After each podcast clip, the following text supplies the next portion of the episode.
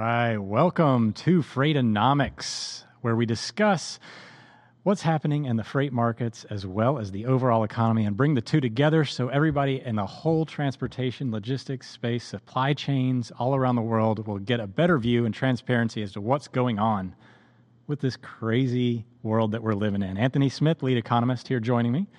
That is one of the most elegant intros you've had to date, sir. You know, I'm feeling quite rejuvenated, Anthony Good. Smith. Good. Uh, you know, we had Thanksgiving break. Uh, you know, got got a little bit of time away, even though I don't know if, you know, some some I guess for some people Thanksgiving isn't that refreshing. You got a lot of family coming in, but maybe you know with the COVID world, you had to a little bit more time to yourself, get Some thoughts Thanksgiving together. Zoom calls. Yeah, I'm a bit of a thinker, so I kind of like a little reserved. I see what you did there. Thanks, thinker, Thanksgiving. I see what you did there.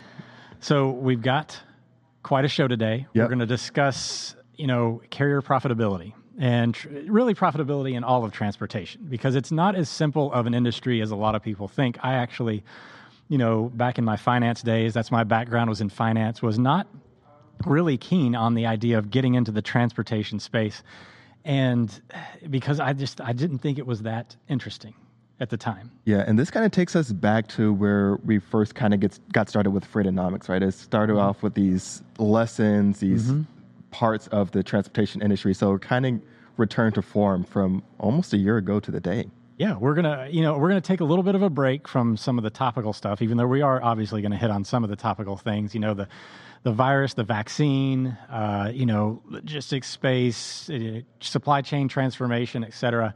Those are all things that we will obviously cover in other podcasts and things like that, especially here in the fu- near future. Um, especially the one about the vaccine logistics. That Yeah. one fascinates me. There, there's a lot of debate in the space about how that's going to impact trucking, which is already tight. Um, you know, it's not going to it's not going to make it looser, but the idea that you know, to a degree, how much is it going to impact trucking, et cetera? Uh, CEO Craig Fuller was on Bloomberg the TV this morning Yeah. talking about it too. Um, but today, yeah, the focus will be on carry profitability. But first up, Anthony, we have some stories Let's get it. of the day. Um, so this one is interesting in the way that you know it, it comes from a, you know Panama traffic jam affecting ocean shipping.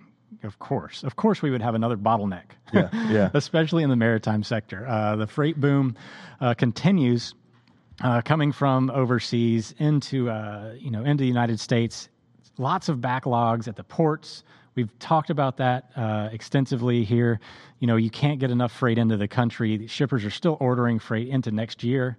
They're not able to get their freight uh, before Christmas. A lot of them. Uh, and now we've got one more thing. There's bottlenecks at the Panama Canal. So Panama Canal, And that's a somewhat major canal. It's not small No.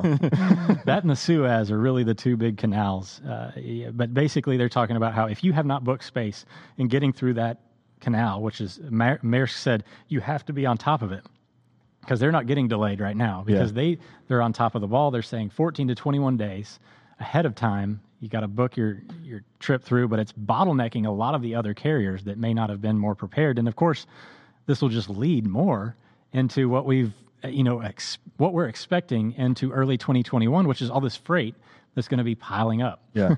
Yeah. and ready to move. So I mean, that's the big thing. That thing that almost kind of sums up transportation throughout the year so far. Is just it, these backlogs, and I think that's where we kind of started off in April, going into May. Is just this buildup, these buildup of backlogs, and this scrambling of what we're going to do, how we're going to get all this stuff through the supply chain. And I think this kind of sums up almost what we've seen throughout the year up until this point. Yeah, this is a well written article. Greg Miller, one of my favorites uh, for the American shipper team down there. We talk a lot. Um, you know, writes this piece. If you want to get more details on that, check out freightwaves.com, the American shipper section. It's right there. Um, you know, Also, other big thing I forgot to mention, as you all know, we are live streaming right now. If you're watching on at what 2 p.m. Eastern Standard Time, um, so I'm actively in LinkedIn and Facebook. So if you want to jump in on the get in on any of the conversation, feel free to let your voice be heard. So I'll be watching those comment sections closely. Yeah, and this next story really kind of I, I I wanted to bring this one a little bit to the forefront because you know obviously we've been talking a lot about capacity, supply chain bottlenecks, et cetera. Well, you know the drivers out there, the truckers out there, they're getting this, this they're working to move all this freight. Yeah. they have their day to day problems as well. You know, it's not just about you know not being able to ship your stuff from China and getting it across the ocean. Uh, you know, not getting capacity out of Los Angeles but the drivers have day to day issues that get glazed over all the time. And one of those big issues has been parking, Really? Truck parking. People don't think about it because these a lot of these guys, over the road drivers, they're dri- they're away from their houses, their families, days on end. And do you how many how many parking lots do you see are right off the interstate? Not a lot. And I think this kind of takes me back to I don't know if you remember one time my cousin was in town visiting. He is a driver, owner, operator. Mm-hmm. And he was scrambling just to find a place like where can I where can I I'm trying to like scope out where I can mm-hmm. park my rig right now, where I can leave it overnight. And that only makes sense. It's one of those things that you don't think of unless you're in the life or you're in the mix of it all. Yeah, John Gallagher writes this article really actually bringing a lot of this stuff uh, to the forefront, talking about how there's no real, there's few new public facilities or spaces being developed, and that the challenges continue in planning, funding, and accommodating truck parking. Um, you know, that's the general sentiment is that, you know, you need, if, if, you know, in my mind, you've got the FMCSA, you know, obviously with safety in mind uh, for people on the road, keeping them safe. But if you're going to regulate their hours of service and tell them how long they can drive, how long they can be on duty specifically, and electronically hold them accountable, and you're not going to have a way for them to uh, stop along the way, I don't I don't understand how you can have one without the other. Like Right. you really need, and I know I've talked to several uh, DOT heads, uh, specifically down there in uh, Louisiana. They're big concern down there along the I-10 corridor, but identifying some of the areas that they can develop these spaces, and of course, a lot of the revenue streams for governments, Yeah. not exactly flowing as much as they did in the in the past. And they're talking about budget cuts, not budget expansion Right. and truck parking, whereas it doesn't have an immediate, uh, apparent immediate, you know, impact on public health and safety. These drivers, if they can't find parking, and you want them to pull over on the side of the road, like there's, there's not a lot. That's that's a safety concern unto itself. Yeah, yeah, and I, I think it's one of those topics that you mentioned. It's not like one of those things that's that's shiny, you know. Like when you're Yeah. looking at where money's going, like an, like another area that I also gets brought up a lot. It's a big area, but infrastructure.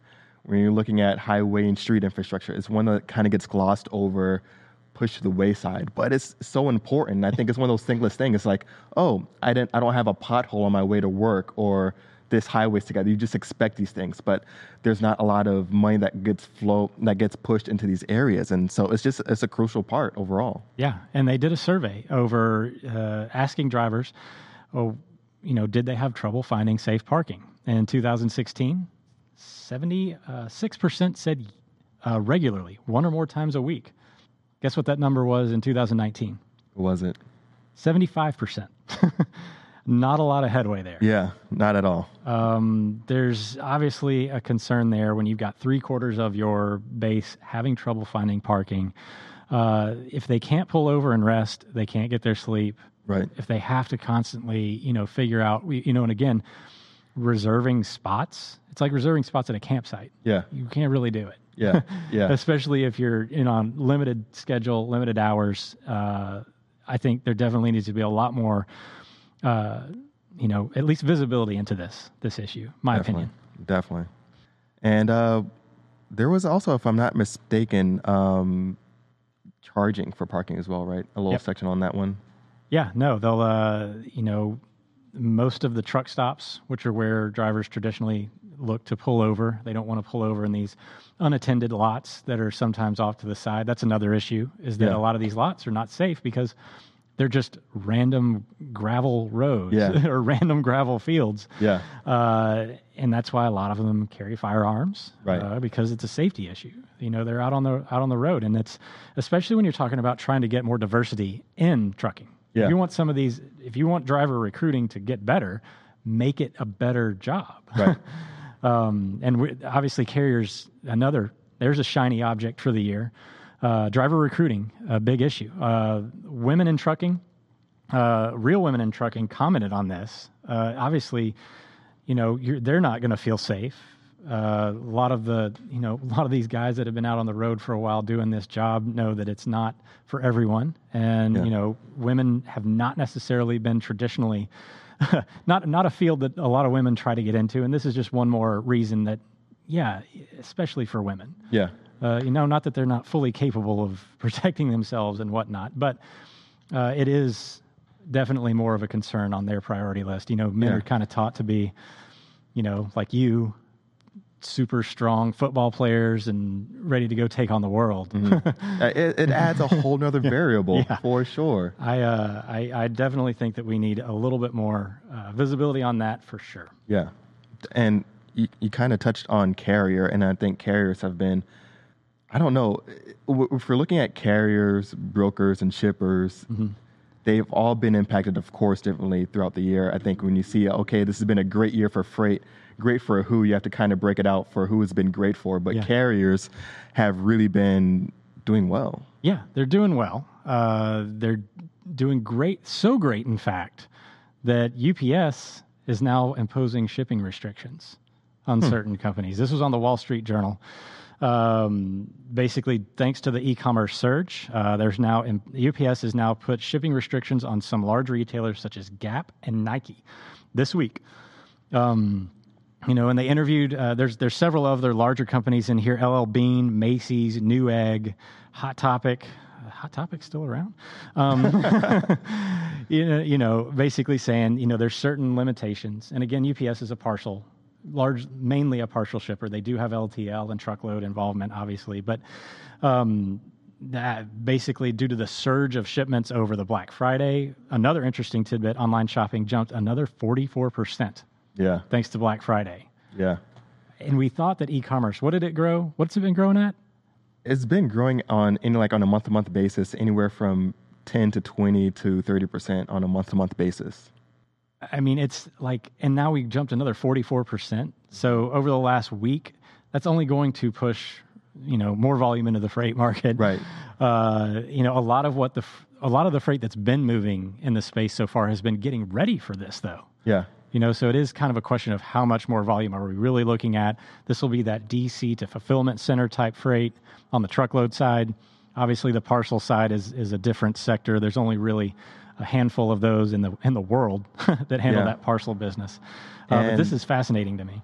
I think that that also kind of lines up really well with, of course, we have to have um, Z2 on here shortly at some point in time in the next couple of weeks. But Zach Rogers always going on about how downstream warehouse capacity is so tight. And I think in the latest LMI they had that was a record low warehouse capacity number. Of course, we're going to have to get him on here soon yeah. to talk about that number. But that only feeds into what's happening with e-commerce right now.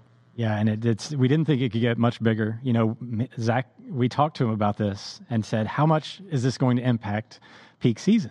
Yeah. You know, well, he was he was pretty much right though. We saw this little mild jump in tender rejection rates. We jumped up to a, you know, I, you can call it mild, I guess, twenty six to twenty eight percent over the holiday period. We're still hovering right around that twenty eight percent mark uh, for outbound tender rejection rates, the rate at which carriers reject their electronic tenders from the shippers, which before 2020 really didn't happen that often. Not yeah. to the extent that we're looking at right now. One out of every four loads, over one out of every four loads, getting rejected on average.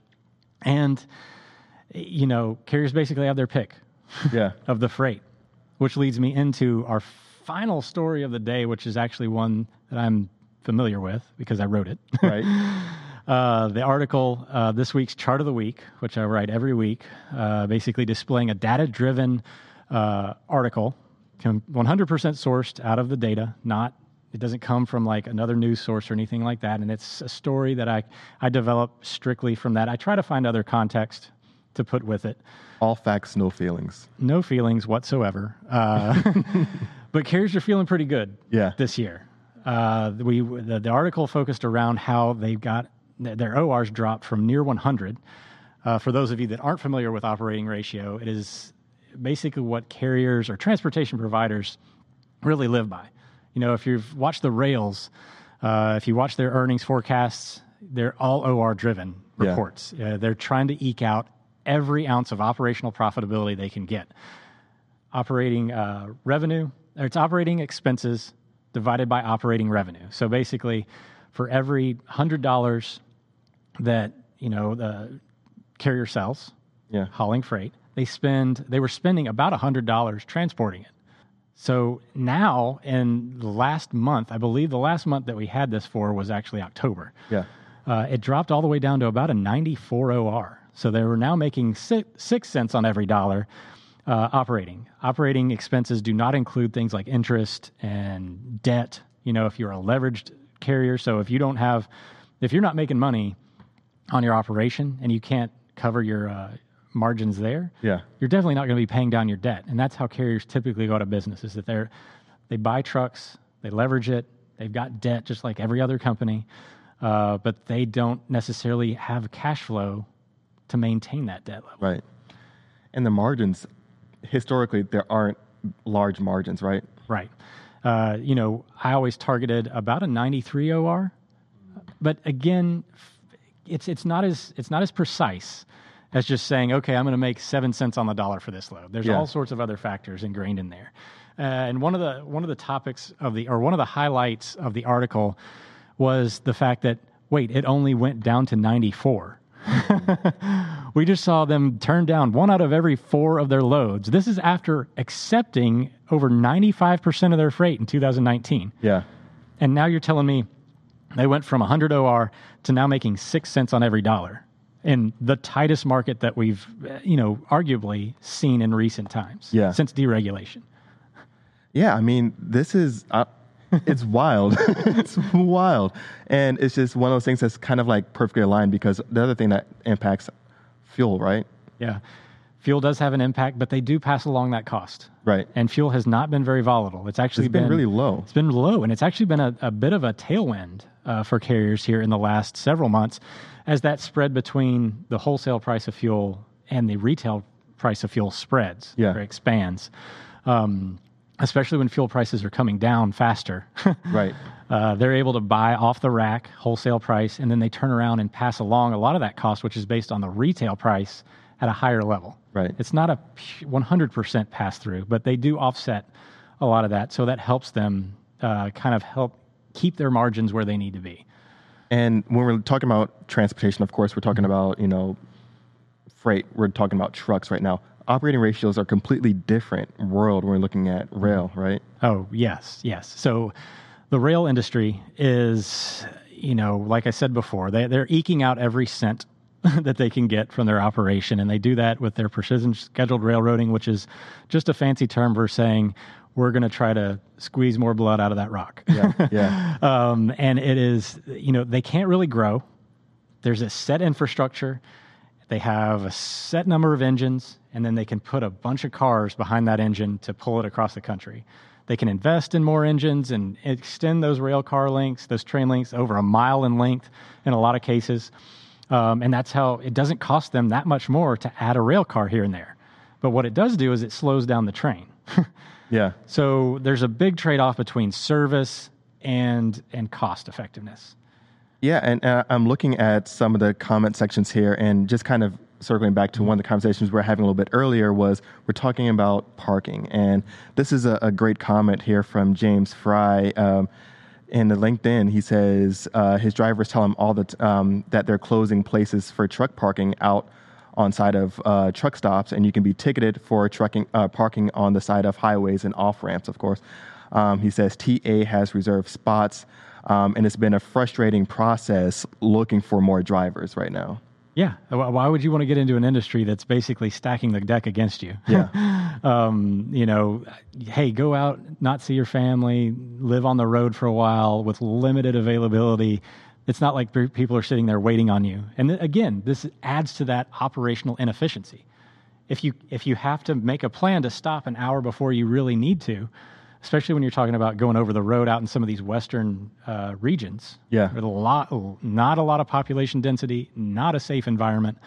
Um, if you have to stop an hour before you're due, just so you can park, that adds to the cost of what you're dealing. You've just lost an hour of operational efficiency. Yeah. A lot of shippers, a lot of people that I've talked to that aren't familiar with transportation, including myself back in the day, did not realize how much efficiency really made a difference in transportation. And this is true for every mode of transportation, whether it's a boat or any really any operation. Yeah. any operation, a boat, a train. The trains are just able to do it a little bit more effectively because they're an oligarchy. Right. There's a handful of train, uh, you know, rail providers, and they're kind of kings of their own domain. They're That's masters of their own domain. Yeah, yeah. you know, you've got a limited competition in certain areas, and you know, I think most people know that there's limited capacity available. They just get on that. Long-term contracts stays pretty level, et cetera. But for trucking, there's I don't know several hundred thousand Yeah. uh, you know operators out there at this point. We do have you know in this industry, ninety three percent of them have less than twenty trucks, um, which means that you have that many more competing entities. Yeah. it's the one thing barrier to entry is Yeah, is almost non-existent in, in comparison. exactly. So Knight-Swift has you know I forget the exact tractor count at this point. What the 16, 17,000 uh, tractors, the largest uh, trucking for hire trucking provider in the United States. They don't compete with each other on price. Right. They can compete with each other somewhat internally, but that's that's not going to drive their rate down. They're not going to say they're not going to outbid each other or undercut each other. Um, when you have 93% of the market competing with each other, Yeah. that's a lot of people that can jump in and say, "Hey, I'm going to go lower and lower and lower," and that's exactly why these ORs are so low. Yeah. Uh, a lot of these operators, you know, when they have to take into account when you're talking about logistics, you cannot make mistakes on the road. You know, you've got your pickup, spend an hour, hour and a half picking up something at a live load situation. That's going to cost, uh, you know, we typically say that it's going to cost around seventy to hundred dollars an hour Yeah. to operate a Class 8 tractor with a trailer, um, you know, including driver wages and fuel and all that kind of stuff. Uh, so you've just cost yourself $140 and you haven't moved an inch. That's wild. And now you get paid based on the mileage you're driving. So you're not getting paid on that time that you're sitting there on that dock. Now you got to get on the road. Okay, now what happens when the weather occurs? That's why we have a meteorologist here, Nick Austin, who Yeah. does a splendid job of covering that. Um, and now there's a snowstorm going across Donner Pass. Yeah. you know, As as usual. Um, and that again, it's going to set you back. Now you're getting set back four to five hours because you got to stop, put chains on. Oh, they closed the mountain, can't get out there. You just lost. You know what's my math here? Three hundred fifty dollars, um, just for act of God. Yeah, and and the thing is, is like these are things that rookie drivers don't know until like they go into it, right? And so it's just like, okay, there's that. You're already kind of hesitant and maybe about going into the industry, and then you go into the industry and you find all of these potential variables that you had no idea was going to be a thing. Yeah, no, it's it's it's not an easy space to operate in. It's certainly not an easy space to make money in. Um, so next up, so say you've got a clear road ahead of you. Right. You're driving down the road, uh, and you get to your consignee. Well, did you know that that's a backhaul market? You know what a backhaul market is, right? So now you can't get out with a load. So now you're. you do know what a backhaul Yes, market is. I, I've watched Freightonomics episode three. yeah. So now you're going to spend who knows how long trying to find another load to Yeah. get under. Oh, but wait, you just ran out of hours. So that load that was available now isn't. so you are in the red for trying to do your job. And so I can see how some some people could be operating like a, a, a first time owner op or maybe owner ops usually a little bit more seasoned, but mm-hmm. maybe someone that's new to the to the industry and they are just losing money left and right, Yeah. not knowing how people are really kind of keeping their shirts on. Yeah, I used to always call the OR the margin of error mm. because there's everything that I just named there weather, traffic, shipper delay, consignee delay, hours of service limitations. Any, any one of those first three things goes off, your fourth one is, is now triggered as well. Right. So all these things have to line up. You can do all the planning you want. Yeah. and then one of those things triggers, you're off schedule now, and now you have to rearrange your entire network. Right. That is why, you know, that OR that you see only dropped six cents Gotcha. because now we have so much freight moving through the the country right now. Yeah, they may be charging more for it, but their networks are not any more efficient. Gotcha. It just means that they're sitting less. Uh, that one aspect of that of all of that is going right, Yeah. and that's the fact they're sitting less, waiting on the next load. Yeah. That's it. yeah. And James Fry says he says uh, it takes a certain kind of person to be a driver, and I absolutely agree with that. And the thing is, is like they are the drivers are keeping you know the country moving. It's really the the heartbeat of the country, keeping goods moving throughout the country. And I I don't think that you know a lot of them get the respect that they deserve for keeping goods moving throughout the country. And so um, James Fry e- exactly right. He says a good dispatcher won't put a driver in that kind of situation. So definitely ties into that that teamwork kind of scenario. Yeah, the parking, all, all that, all that stuff. Yeah. is really hard. So, you know, truck drivers, it's not as easy as just carrying it from point A to point B. uh, I feel you out there for sure. And you know, for people that aren't familiar with that, if they see that three dollar a mile and say, "Well, you should be making tons of money," well, yeah, but you've only just solved one part of the whole equation. Yeah, you're making about thirty percent more on only roughly ten to twenty percent of your freight, though. Yeah. So that that spot rate that you see that's inflated, they're still they're still carrying three out of every four of those loads, you know, on average, are still operating at 2019 rates. You've only got a handful of them at best that are on the spot market. Yeah. Not every and not every load that gets rejected ends up on the spot market. Um, that, that just means that it goes down to carrier number two or carrier number three, increasing the rate and service a little bit. But again, it's not as simple as I'm going to charge a ton of money. Yeah. right. Right. Right. So there goes my rant.